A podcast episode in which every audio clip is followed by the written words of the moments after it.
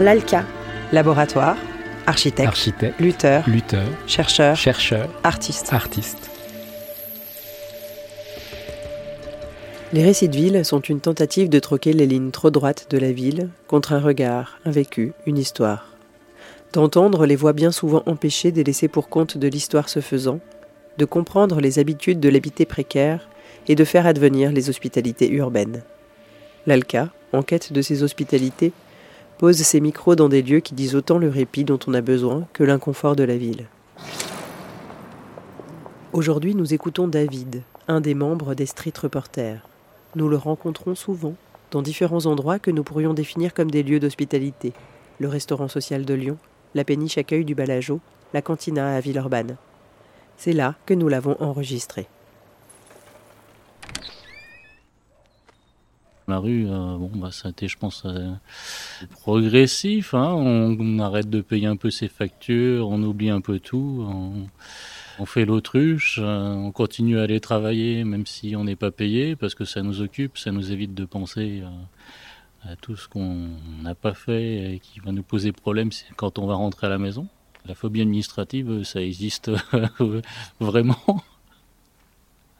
Puis un jour, euh, les huissiers passent et, euh, puis bah, comme on s'est occupé de rien, qu'on a peur d'en parler à qui que ce soit, eh ben, on file dans la rue.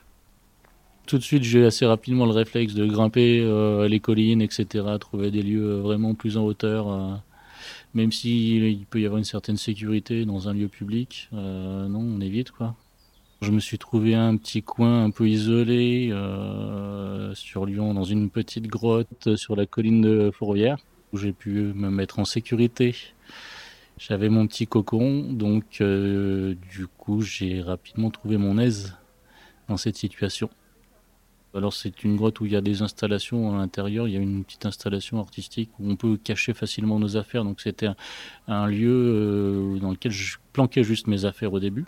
Je rangeais tous les matins et je déballais tous les soirs. J'avais continué à essayer de faire des petits boulots au début en pensant que c'était nécessaire euh, dans la restauration parce que je suis cuisinier. Et puis je me suis rendu compte que c'était pas obligatoire pour arriver à avoir euh, le nécessaire au quotidien.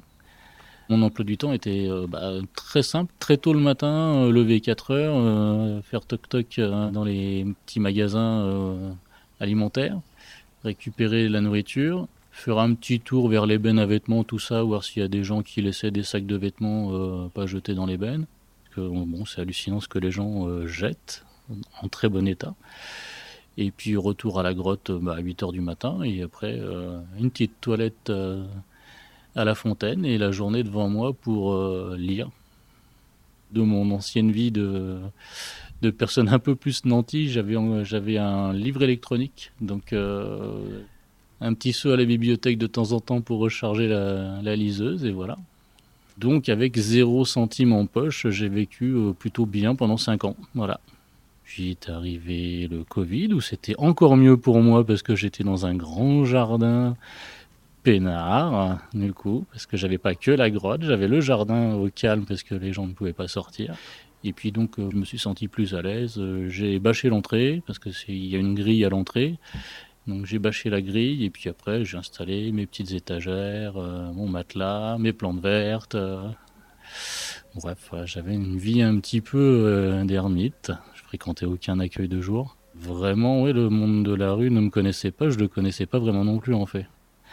Et puis j'ai eu un petit souci de santé ah, parce que un peu, un peu avant mon arrivée dans la rue, j'ai fait un AVC, donc je connais un peu les problèmes cardiovasculaires et j'ai bien senti que je faisais une phlébite et que ça pouvait être dangereux pour ma santé.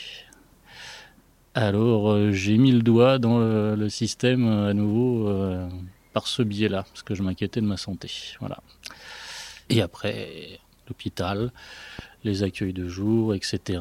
Et puis moi, comme je me suis senti euh, pas redevable, mais en tout cas, je peux pas rester comme ça, euh, me faire servir dans un accueil sans rien faire. Donc, j'ai commencé à m'impliquer, à ramener des invendus dans l'accueil, et puis après, ben, petit à petit, euh, organiser une récolte dans les boulangeries avec un petit collectif. Euh, Aujourd'hui, préparer le petit déjeuner avec d'autres sans-abri dans un accueil de jour existant.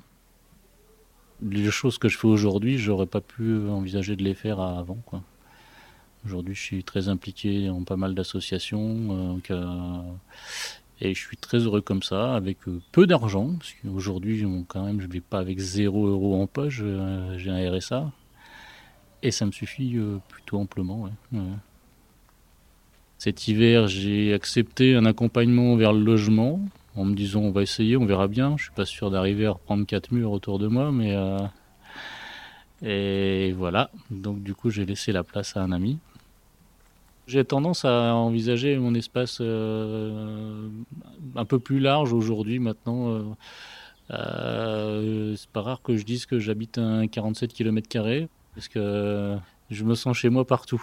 Je peux, euh, voilà, je peux adresser la parole à n'importe qui dans n'importe quel lieu, euh, comme si c'est, voilà, voilà, c'était chez moi euh, sans problème.